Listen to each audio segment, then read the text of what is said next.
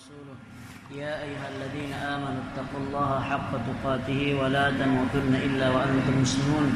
يا أيها الناس اتقوا ربكم الذي خلقكم من نفس واحدة وخلق منها زوجها وبث منهما رجالا كثيرا ونساء واتقوا الله الذي تساءلون به والأرحام. إن الله كان عليكم رقيبا. يا أيها الذين آمنوا اتقوا الله وقولوا قولا سديدا. يصلح لكم أعمالكم ويغفر لكم ذنوبكم ومن يطع الله ورسوله فقد فاز فوزا عظيما أما بعد الحمد لله bersyukur kita kehadirat Allah Subhanahu wa taala kita diberi kesempatan untuk bersama-sama menyambung kuliah maghrib kita di mana kita mempelajari kitab hadis 40 ataupun Al-Arba'in An-Nawawi di mana dua minggu yang lalu kita telah masuk hadis yang baru yaitu hadis yang ke-9. hadis yang ke-9 ini adalah merupakan hadis berkenaan perintah dan larangan serta binasanya umat terdahulu. Kita bacakan sekali lagi hadis ini. Kemudian biografi Abu Hurairah, sahabat Nabi telah kita bahaskan pada dua minggu yang lalu. Mungkin kita akan sebut sedikit saja lagi. Kita akan uh, uh, ulang sedikit lagi. Dari Abu Hurairah radhiyallahu anhu dan nama sebenar beliau adalah Abdurrahman bin Sakhar.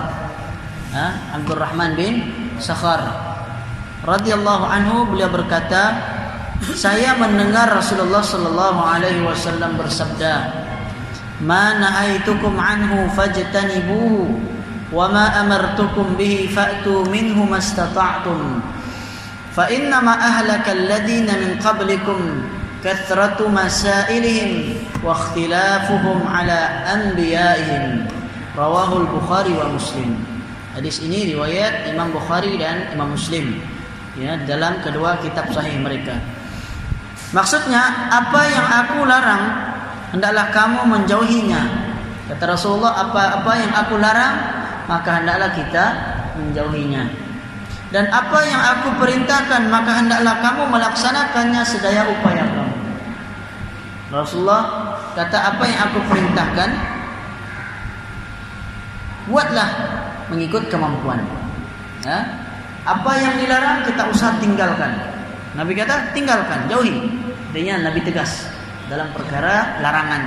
Tapi dalam perkara perintah maka Nabi kata buatlah mengikut kemampuan kita. Ya. Sesungguhnya kehancuran orang-orang sebelum kamu adalah karena banyaknya pertanyaan mereka. Nah, mereka banyak bertanya. Maksudnya pertanyaan mereka itu adalah per, per, apa, pertanyaan yang tidak membawa faedah, yang tidak memberi faedah. Nah, pertanyaan yang tidak tiada guna. Kalau tidak ditanya pun, nah, ataupun dia ditanya, dia tanya pun tidak menambah iman. Kan? Ataupun bahkan mungkin pertanyaan itu akan menyebabkan menyusahkan. Nanti kita akan tengok dia punya penjelasan hadis lepas ini. Waktilafuhum ala anbiya'ihim dan banyaknya pertentangan mereka terhadap nabi-nabi mereka. Ha? Orang umat-umat terdahulu kata Nabi ahlaka telah musnah disebabkan pertama mereka suka bertanya, yang kedua mereka banyak menyelisihi nabi-nabi mereka. Dan mereka tidak ikut pada nabi mereka. Dan hadis ini telah kita jelaskan tentang Perawi hadis ini sahabat Nabi yang bernama Abu Hurairah atau nama sebenar beliau adalah Abdurrahman bin Sakhar. Ada ulama yang berselisih lah nama beliau. Dan sahabat Nabi ini adalah merupakan di antara sahabat Nabi yang banyak menghafal hadis Nabi. Sebab dia ini orang yang zuhud, orang yang miskin, tinggal di Masjid Nabawi. Mereka dikenali sebagai ahlus suffah sebab mereka ni pakai baju baju yang murah baju-baju biasa sahaja tapi dia ni tugasnya begitu sangat besar kerana dia berusaha untuk menghafal hadis Nabi ha? dia menghafal hadis Nabi Tapi apa kata Abu Hurairah? Ha? Antara dia dan Ab, Abdullah bin Amr bin Al-As, Abdullah bin Amr bin Al-As ni lebih banyak hafal hadis. Lebih banyak hafal hadis dari dia walaupun dia banyak hafal hadis. Abu Hurairah ni kira kategori banyak menghafal hadis. Ha? Disebut oleh Ibnu Jauzi bahwa Abu Hurairah ni ada 5374 hadis. Dan jika dilihat di dalam Musnad Imam Ahmad hadis beliau sebanyak 3848 hadis. Itu hadis yang diriwayatkan oleh imam oleh sahabat Nabi Abu Hurairah. Tapi beliau berkata apa dia? Tidak ada di kalangan sahabat Rasulullah yang paling banyak menghafal hadis ataupun meriwayatkan hadis dari aku kecuali Abdullah bin Amr bin Al-As kerana sesungguhnya dia lebih banyak ha, menghafal hadis dariku kerana beliau mencatat manakala saya tidak mencatat. Abu Hurairah dia tidak tulis. Nabi sampaikan hadis dia tak tulis. Tapi Abdullah bin Amr bin Al-As dia catat. Maka biasanya orang yang mencatat ni dia akan lebih banyak ingat berbanding kita hanya sekadar mendengar sahaja. Kan? So itu adalah satu hadis Nabi sallallahu alaihi wasallam bersabda, "Qayyidul ilma bil kitabah." Ikatlah ilmu dengan tulisan. Ikatlah ilmu dengan tulisan. Mana kita ikat ilmu? Maksudnya supaya ilmu itu tidak lari. Ha? Dengan cara kita menulis. Biasanya bila kita tulis, maka kita akan lebih ingat. Dan kalaupun kita terlupa, kita ada catatan di mana-mana, kita boleh merujuknya semula. Ha? Demikianlah yang dilakukan oleh para sahabat Nabi dan juga para para ulama kebanyakannya.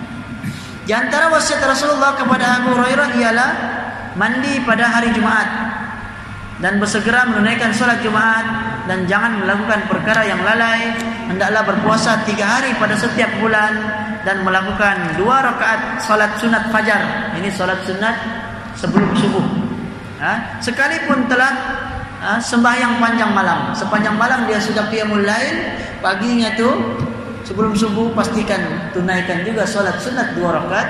Ha, sebelum subuh. Namanya solat sunat fajar. Dalam satu hadis Nabi menyatakan solat sunat fajar lebih baik dari dunia dan seisinya. Dunia dan seisinya. Kalau kita kira harga dunia dan isi yang ada di dalam dunia berapa banyak ataupun berapa mahal harganya, sudah tentu tidak terkira. Kan? Maka Nabi kata, lebih berharga kita melaksanakan solat sunat dua rakaat sebelum sebelum subuh. Cuma Nah, itulah yang berat bagi kebanyakan di kalangan kita, terutamanya bagi mungkin yang selalu telajak kan. Dia telajak subuh, maka bagaimana hendak melakukan solat sunat dua rakaat. Abu Hurairah meninggal pada tahun 57 Hijrah dan ada juga yang mengatakan pada tahun 58 Hijrah dan ada yang mengatakan tahun 59 Hijrah yaitu ketika beliau berusia 78 tahun. Nah, 78 tahun itulah umur sahabat Nabi Abu Hurairah. Kita masuk kepada hadis ini. Apa dia keistimewaan hadis ini yang telah kita bacakan tadi? Apa dia hadis dia? Hadis dia ma amartukum eh, ma apa? Kata Nabi, "Ma nahaitukum anhu fajtanibu." Apa-apa yang aku larang dari kamu untuk melakukannya, maka hendaklah kamu meninggalkannya. Tinggalkan. Wa ma amartukum bihi fa'tu minhu mastata'tum. Ha? Apa yang aku perintahkan kepada kamu untuk melakukannya, maka lakukanlah sedaya upaya kamu. Lakukanlah semampu kamu. Kata Nabi, fa inna ahlaka man ha? fa inna fa inna ma ahlaka alladhina man min qablikum min qablikum kathratu masailihim wa ikhtilafuhum ala anbiya'ihim. Kerana sesungguhnya telah binasa orang-orang sebelum kamu kerana banyaknya pertanyaan mereka serta banyaknya penyelisihan. Ha? pertentangan mereka terhadap nabi-nabi mereka. Okey. Jadi keistimewaan hadis ini para ulama menyebutkan bahwa hadis ini begitu sangat penting dan jelas memiliki banyak faedah, banyak kelebihan. Ha?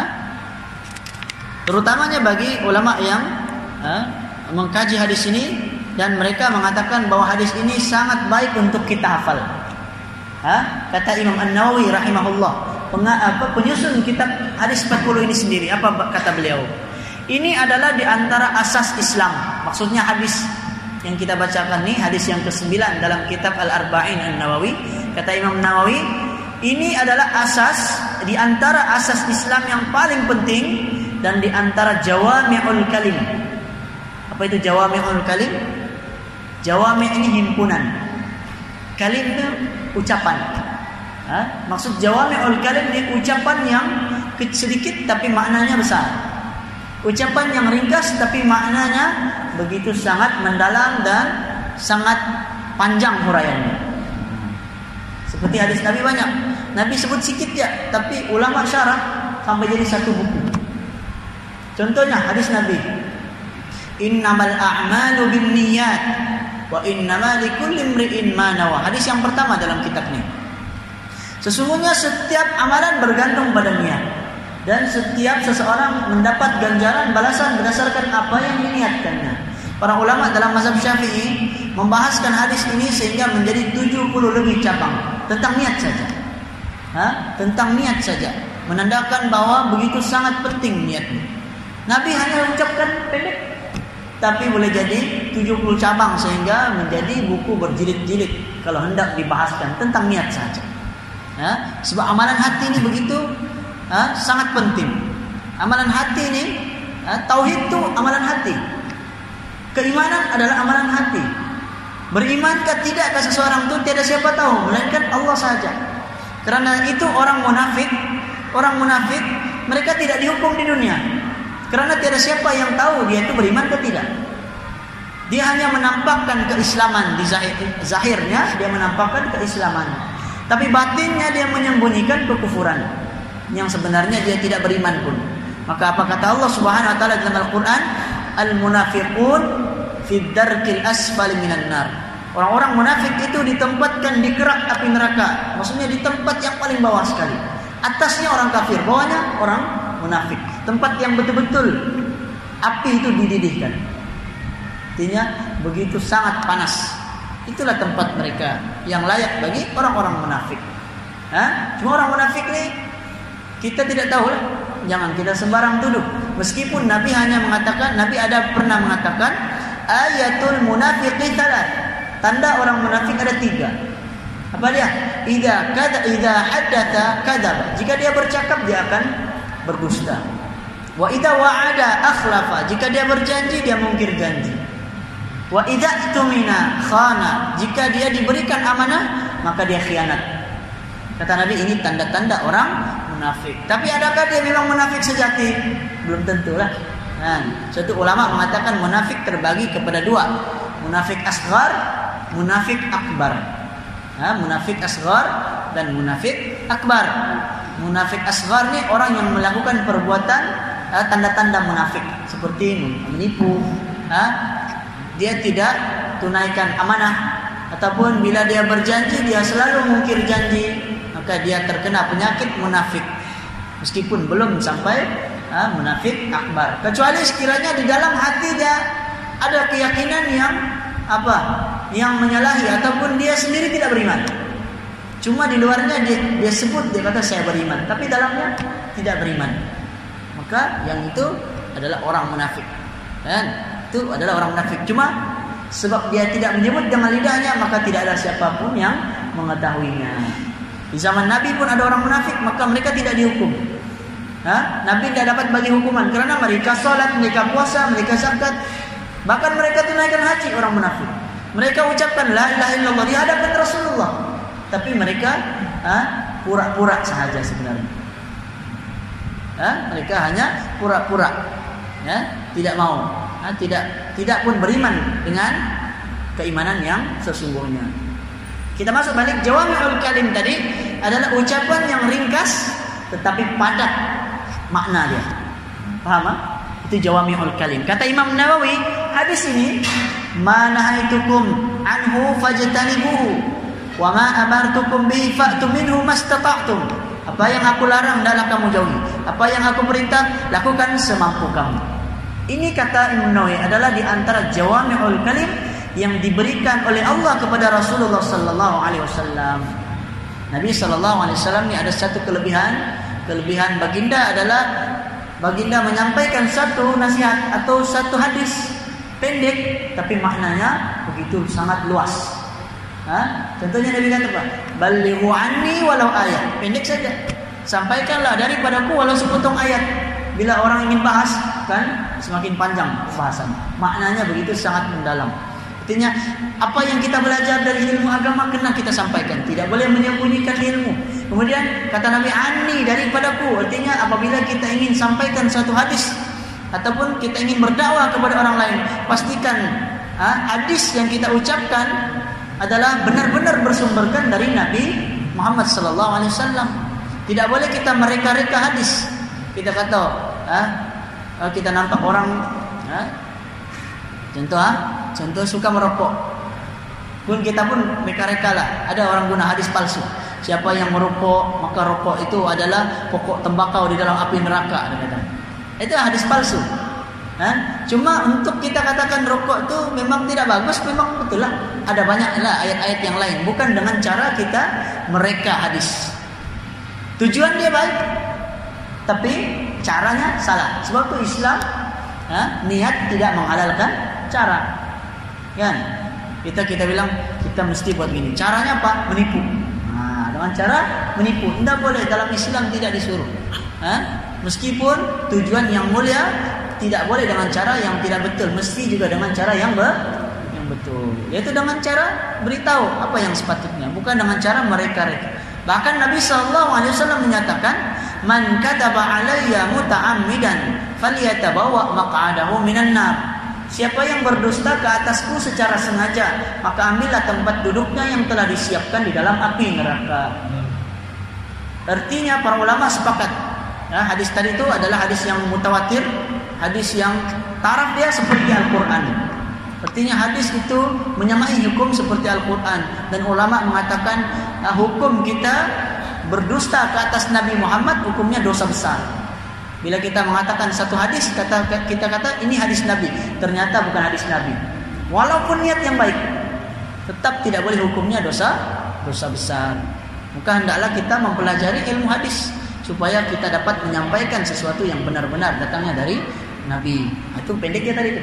Balighu anni walau ayat. Kalau dibahaskan dia akan jadi panjang. Itulah arti jawami'ul kalim. Dan Nabi kata dalam satu hadis, "Innama bu'ithu bi jawami'il kalim." Sesungguhnya aku diutuskan dengan jawami'ul kalim. Nabi kata aku diutus dengan adanya jawami'ul jawami'ul kalim. Jadi ucapan yang ringkas tapi padat maknanya. Oke? Okay? Hadis ini mengandungi hukum yang tidak terhitung ha? banyaknya manfaat yang ada di dalam hadis ini. Yang kedua, Al Imam Ibnu Hajar Al Haytami atau Al Haythami. Ada dua, ada ada dua ulama. Satu nama Al Haytami pakai huruf ta, satu lagi Al Haythami pakai huruf ta. Kedua-duanya ulama yang berbeza. Ha? Tapi kedua-duanya ada persamaan yaitu kedua-duanya ulama hadis.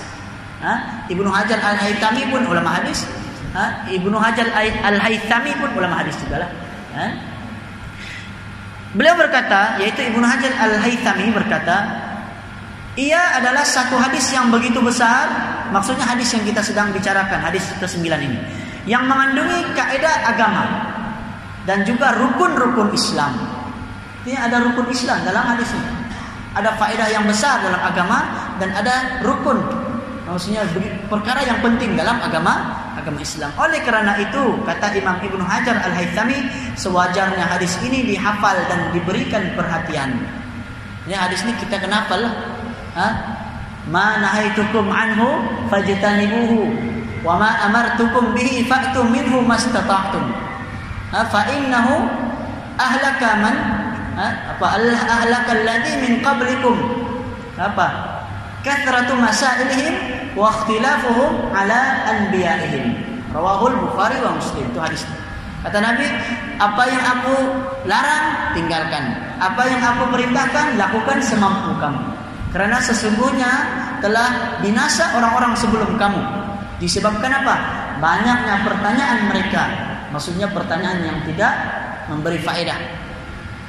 Pertanyaan yang ha, tidak berguna, ya ataupun dan satu lagi waqtilafum ala anbiya'ihim yakni perselisihan mereka terhadap para nabi mereka.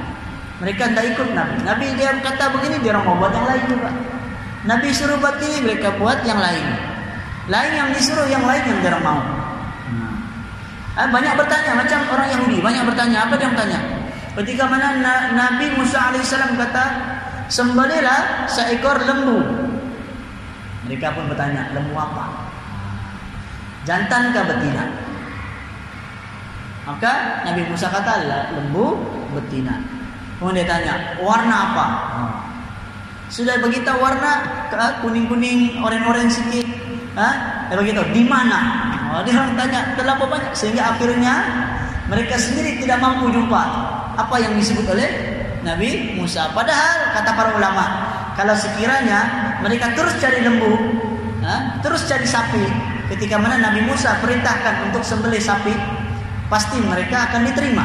Sapi apa pun, lembu apa pun pasti akan diterima. Karena banyaknya pertanyaan mereka akhirnya menyusahkan mereka. Akhirnya mereka tidak mau melakukan.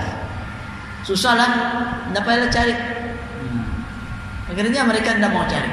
Tapi sebenarnya ha, mereka cari juga, hampir-hampir mereka tidak jumpa. Ternyata rupanya lembu yang mereka ingin cari itu memang ada satu saja di dalam dunia. Nah, lembu itu memang ada satu saja di satu tempat tertentu. Ya, tujuan Nabi Musa suruh cari lembu itu kisah dia dalam Quran yaitu ketika mana ada orang yang dibunuh. Kemudian orang lain difitnah maka Nabi Musa perintahkan cari lembu. Nah, tapi mereka gitulah tanya nih tanya nih tanya itu. Kan? Sehingga mereka yang susah bila sudah jumpa lembu itu lalu disembelih lembu itu lalu diambil diambil ekor daripada lembu itu lalu dipukul bahagian ataupun di mayat yang mati tersebut lalu mayat itu hidup. Lalu dia menunjuk siapa yang membunuh dia. Ternyata bukan orang yang dituduh. Orang yang dituduh orang lain. Hah? orang lain memfitnah orang lain. Kan selesai. Sudah selesai case dia pun mati balik. Itu kisah.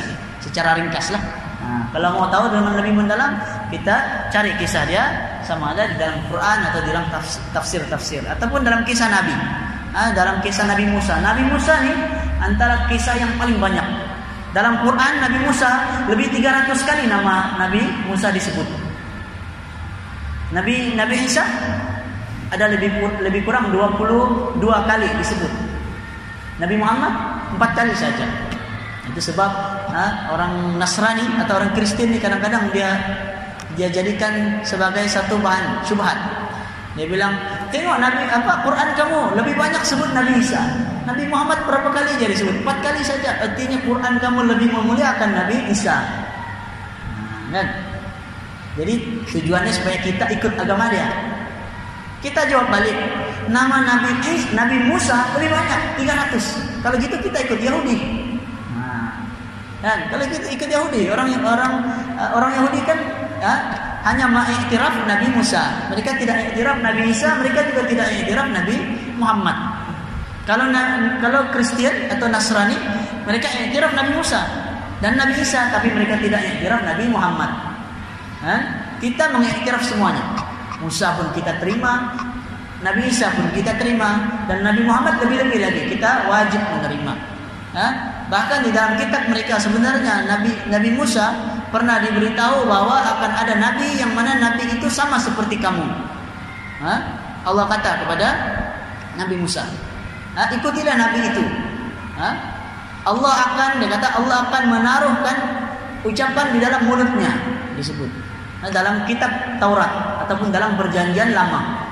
Ha? Ternyata bila dikaji-kaji siapa orang yang sama seperti Nabi Musa, ternyata Nabi Muhammad, bukan Nabi Isa. Sebab orang Kristen mengatakan Nabi Isa lah yang sama, yang dimaksudkan sama seperti Nabi Musa. Kalau dilihat Nabi Isa dengan Nabi Musa, Nabi Musa berkahwin, ada anak, Nabi Isa tidak berkahwin. Ha? Nabi Musa ha? dia dibesarkan oleh musuh dia. Nabi Isa tidak. Kan? Dia dibesarkan oleh ibu dia. Tapi Nabi Muhammad, Nabi Muhammad dibesarkan oleh musuh dia. Siapa dia? Abu Jahal, Abu Lahab. Sama tidak? Sama. Kan?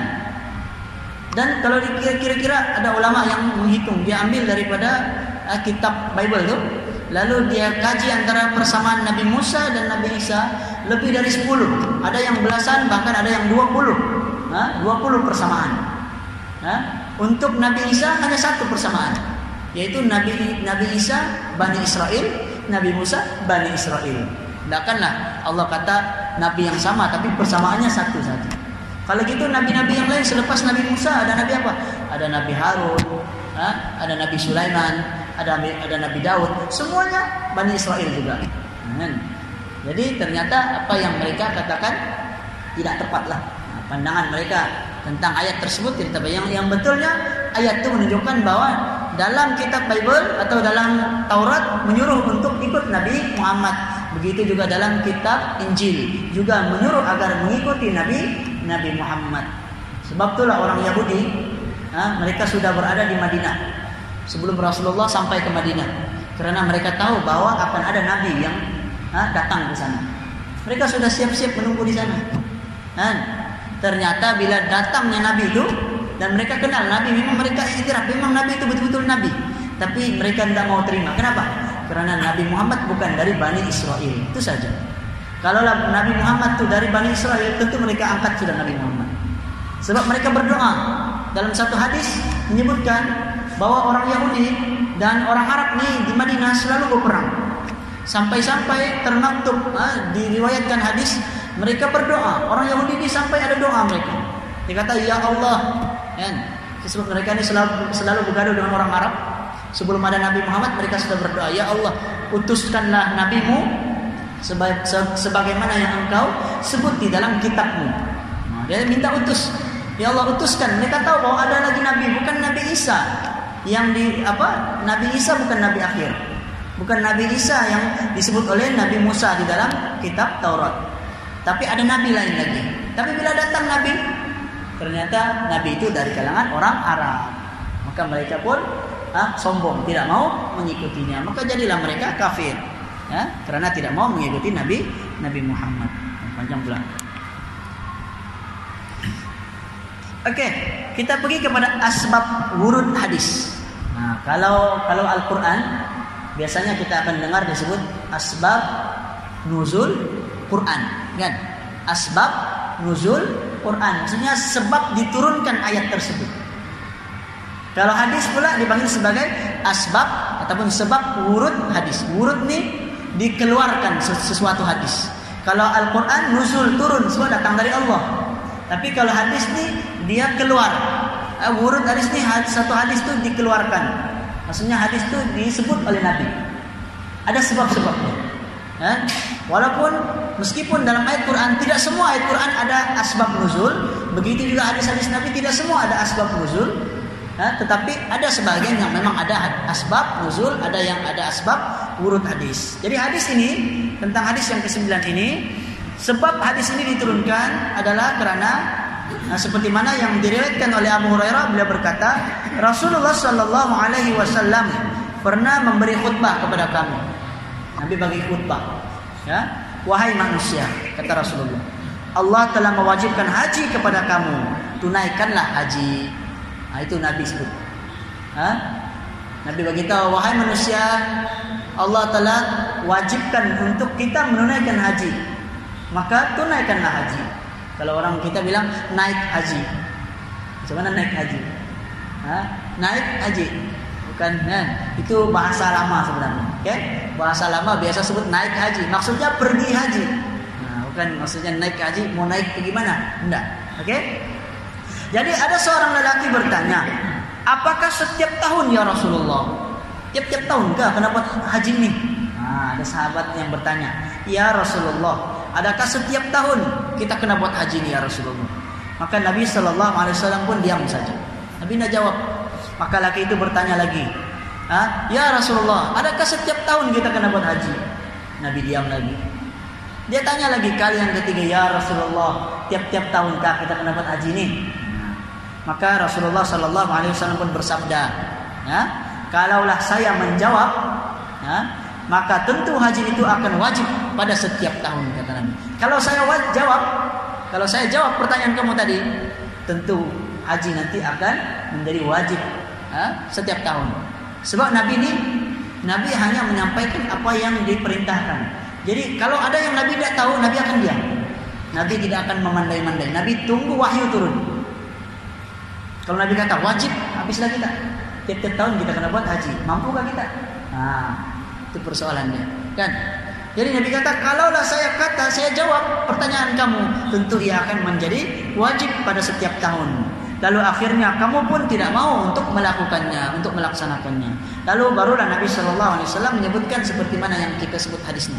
Kata Nabi, Nah, janganlah kamu bertanya apa yang tidak aku sebutkan karena celakanya orang-orang sebelum kamu disebabkan banyaknya pertanyaan mereka dan mereka tidak mematuhi para nabi mereka. Apabila aku perintahkan sesuatu, maka lakukanlah ha? menurut kemampuan kamu. Apabila aku melarang kamu dari melakukan sesuatu, maka tinggalkanlah. Nah, barulah keluarnya hadis ini. Yang mana hadis ini adalah merupakan hadis riwayat Imam Muslim. Dia ada banyak riwayat lah. Suatu kadang-kadang hadis ini maknanya sama, cuma mungkin ada perubahan sedikit, bertukar-tukar sedikit. Ha? Ada yang pergi depan, ada yang pergi belakang. Ha? Macam contohnya doa, doa tidur. Dalam kitab uh, Imam An-Nawawi kita Al-Adhkar Imam Nawawi menyebutkan hadisnya bismikallahumma ahya wa amut. Kan? Bismikallah dengan namamu ya Allah aku hidup dan aku mati. Tapi dalam hadis riwayat yang Bukhari, riwayat Imam Al-Bukhari yang hadis itu betul-betul apa dia? Bismikallahumma amutu wa ahya. Sebenarnya terbalik. Nah, tapi sebenarnya para ulama kata tidak ada masalah. Maknanya tetap sah, sama. Kita hidupkah, kita matikah, semuanya datang dari Allah. Seperti kita kita menyebut nama Allah. Kita hidup karena nama Allah. Kita mati pun karena nama nama Allah. Kita baca dalam sholat apa dia? Inna salati wa nusuki wa mahyaya wa mamati lillahi rabbil alamin. Sesungguhnya sholatku, matiku, hidupku, matiku ha? hanya untuk Tuhan sekalian alam. Jadi mati hidup tidak masalah. Memang kita tidur ini sebenarnya mati kecil. Kan? Kita ini mati dulu kah hidup dulu? Asalnya kita mati dulu. Sebab asalnya kita ini tiada. Baru Allah hidupkan. Nanti kita akan mati dan Allah akan hidupkan semula. Artinya dua kali kita hidup, dua kali kita mati. Paham? Boleh paham? Dengar apa Isya? Ada 10 menit lagi. Oke, okay, 10 menit lagi ya. Imam Ibnu Hajar, jadi Ibnu, Ibnu Hajar Al Asqalani mengatakan lelaki yang bertanya tadi bernama Al Aqra bin Habis.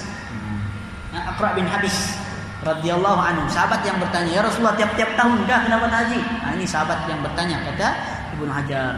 Maka apa faedah daripada hadis ini ataupun petunjuk dari hadis ini hadun nabawi dan istifadah hadis ini yang pertama semua larangan ini atau sebahagiannya boleh dilakukan sama ada yang didorong dalam keadaan darurat ataupun tidak sekalipun selayaknya bagi seorang muslim yang bertakwa meninggalkan sekadar kemampuan.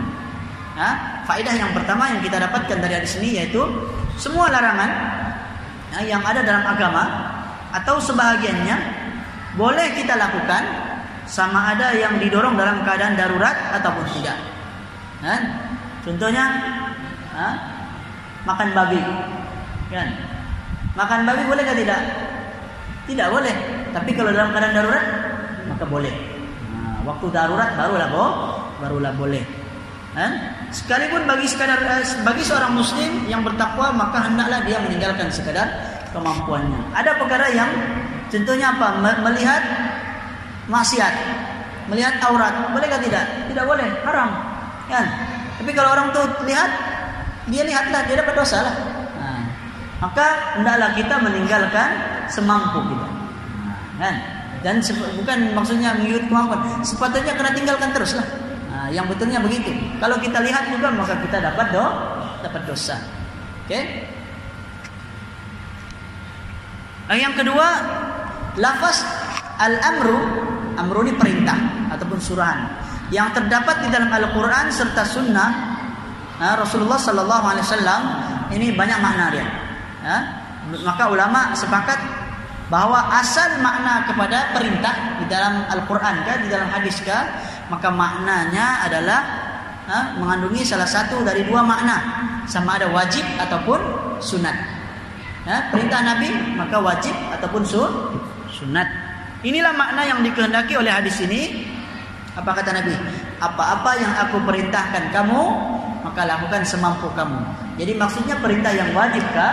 Perintah yang apa sunat kah? Kita lakukan. mengikut kemampuan kita. Oke? Okay? Yang ketiga Rasulullah Shallallahu Alaihi Wasallam bersabda, apa yang aku perintahkan maka lakukan. Ibnu Daqiq al berkata, ia merupakan ungkapan yang singkat namun padat. Maksudnya jawami'ul kalim lah. Dan menjadi salah satu prinsip penting dalam Islam termasuk dalam prinsip ini adalah masalah-masalah hukum yang tidak terhitung banyaknya.